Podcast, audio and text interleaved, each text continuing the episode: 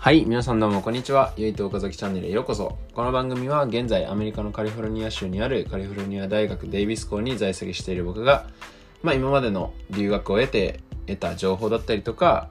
経験、あとは僕の考え方だったりとか、まあ、えっ、ー、と、留学で変わった価値観だったりとかをシェアしている番組になります。もしよろしければ、通勤時間だったり、通学時間、えー、隙間時間にぼーっと聞いてくれたら幸いです。はい。約、また2週間、約じゃないな、もう2週間超えてますね。はい。2週間超えの、2週間ちょっとぶりの、ポッドキャストになるんですけども、えっ、ー、と、まあ、最近は、まあ、学校が終わって、テストが終わって、まあ、学校が終わったってちょっと卒業みたいになっちゃうんですけど、一応テストが終わって、今、やっと、えっ、ー、と、夏休みに入りました。で、えっ、ー、と、僕の大学は夏休みが6月のえー、っと、初めですね。もう10、10とか11、12ぐらいから、えー、っと、9月の終わり、25とかぐらいまで、学校が、あえっと、それまでずっと夏休みになります。なんで3ヶ月 ?3 ヶ月と2週間ぐらいあるのかなはい。なんで結構長いですね。かなり長いと思います。はい。まあ大体アメリカの大学は多分結構それが一般的で、で、その代わりに、まあ、日本の大学とは違って春休みとかが短かったりします。で、冬休みは、えっ、ー、と、1ヶ月とか。で、春休み、秋休み、秋休みっていうのあったのかな？ないですね、秋休みは。はい。なんで、冬休み1ヶ月、夏夏休み、あと春休みが、えー、2, 2週間弱。で、夏休みが3ヶ月今日っていう形になります。はい。まあ、そんな感じで僕は今、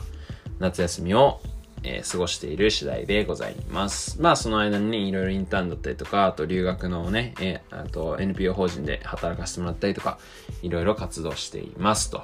はい。でですね、えっ、ー、と、まあ約2週間ぶり、また急に始めてきたなこいつと思うんですけど、まあ、なんでそういう風に至ったかっていうと、まあ昨日ですね、めちゃめちゃ久々に中学校の同級生と、まあ、ズームで、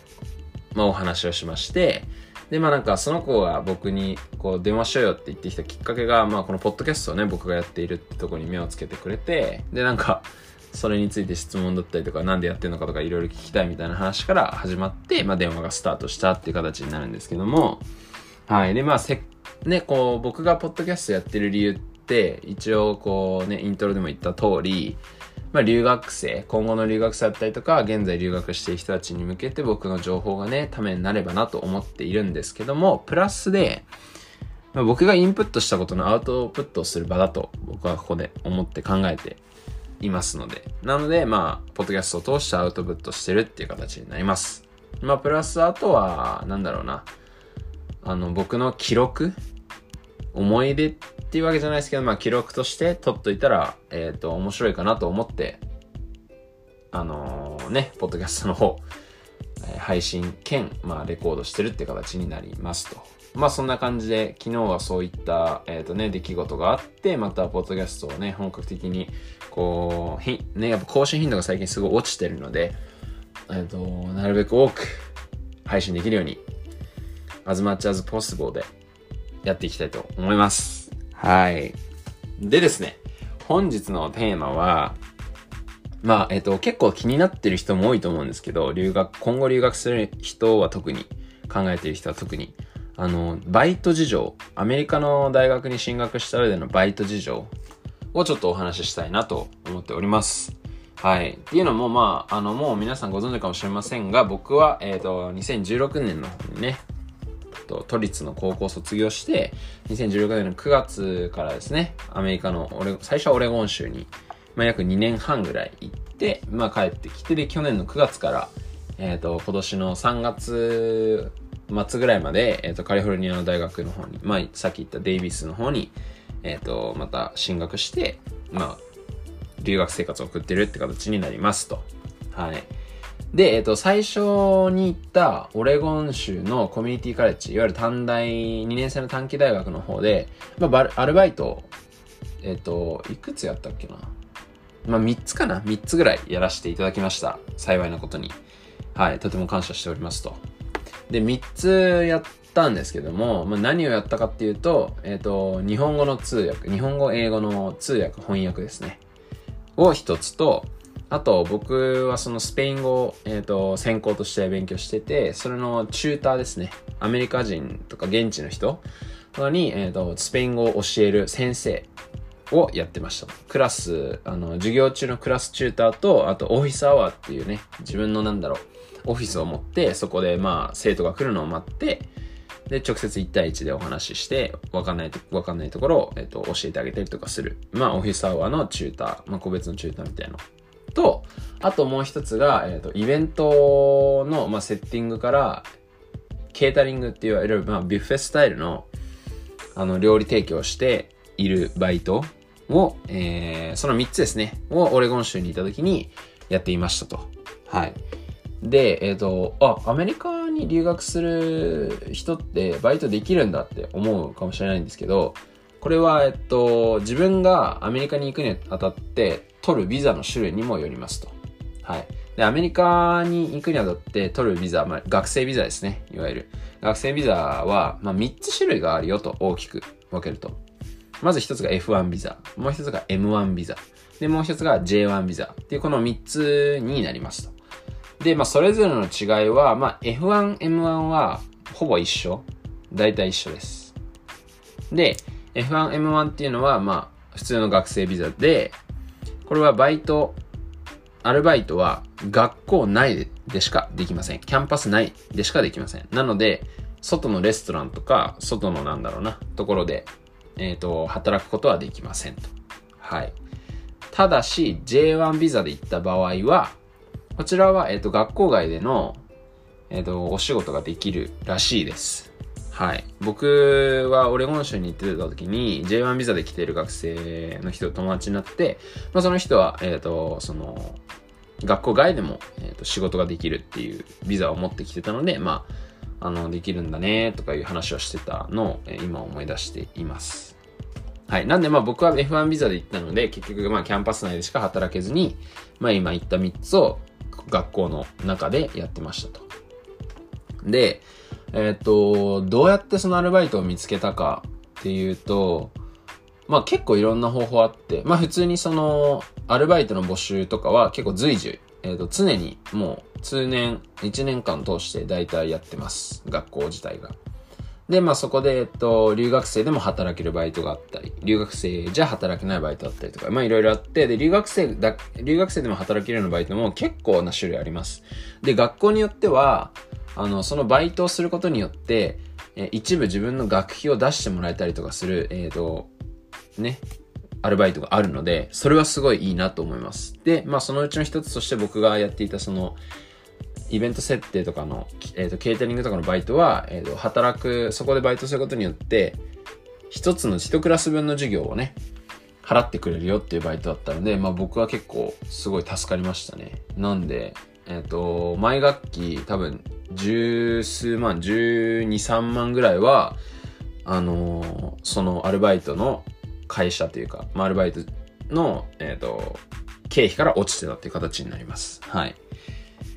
なんで、そういうバイトとかいろいろ探せばたくさんあります。学校によりますけど、学校によるんですけど、えっと、留学生でも働けるバイトはもういっぱいあります。結構たくさんありますね。で、あとは、僕がやっていた翻訳、通訳のお仕事は結構その教授と仲良くなって、で、個人的にこういった本を訳してほしいとか、こういう時に通訳してもらえないかっていう、そのなんだろうな、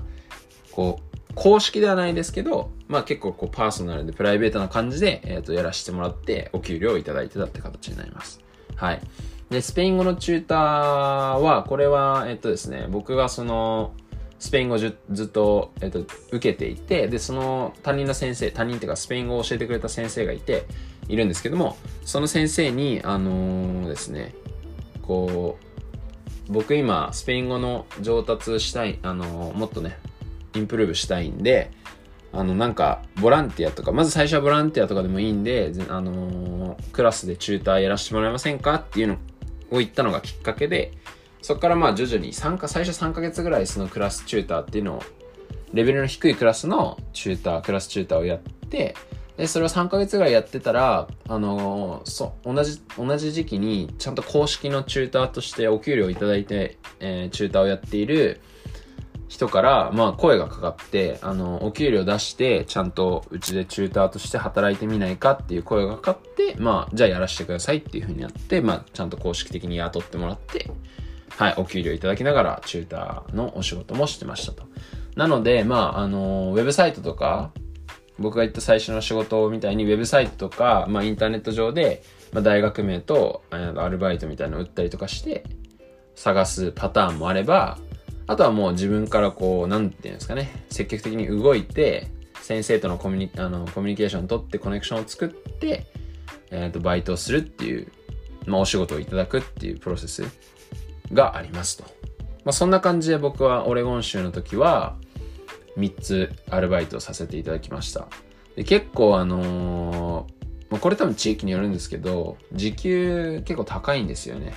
僕は、それぞれの仕事多分時給、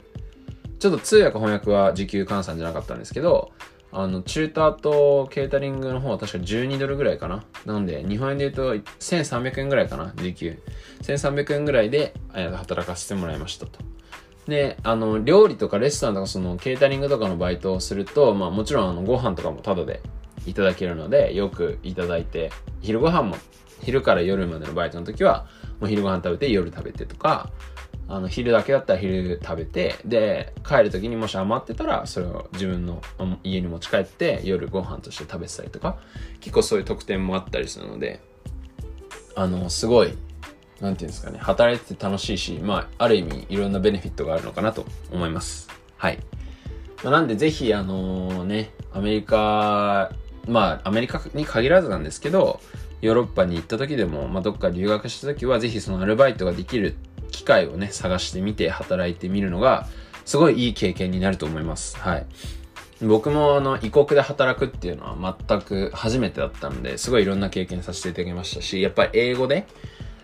こう自分の言いたいことを伝える仕事の話をするっていうのはすごい難しいことだし、ただやっぱその、なんだろうな、経験っていうか、いろん、学ぶことは本当に多いです。やっぱり文化が違うので、日本で働いてる時には通じる、まあこうやってね、やるセオリーが、まあアメリカと通じなかったりとか、普通にそんなのいっぱいあるし、じゃあ逆に、逆に言えば、あ、アメリカはこういうこと、ここら辺が自由に、自分の判断で自由にやっていいんだっていうところもあるので、あのー、すごい僕的には働きやすいですし、まあこれから考えてる人にはすごいいい経験になると思うので、まあぜひあのね、ビザの問題があるので、あれですけども、まあそれぞれ自分のビザをね、確認して、どこでどう働けるのかっていうのだけ確認してもらって、まあもし働けるようであれば、で、ぜひあの、アルバイトの方探して、まあアルバイトでも何でもいいので、はた、あの、探してお仕事をしてみるのは、いい経験になると思います。はい。なのでぜひ僕はそれをお勧めしたいと思います。はい。まあ、てな感じで今日は、まあ、ちょこっとね、軽く、まあ、深か、あ、なんだろうな。広く浅くかなわかんないけど。そんな感じで、あの、アルバイトの方についてお話しさせていただきましたということです。まあ、こんな感じで、えっ、ー、と、これからはもうちょっと頻度上げて、えー、ポッドキャストの方配信していくので、まあ、もしよろしければ、Spotify、Apple Podcast、Google Podcast とか、アンカーとかいろんなプラットフォームで配信していますので、で、僕のインスタグラム、ツイ、ッター、フェイス、ブックのね、アカウントのプロフィールのところにリンク貼ってありますので、ぜひそちらから、えっ、ー、と、聞いてみてください。はい。ではまた次回お会いしましょう。さよならバイバイ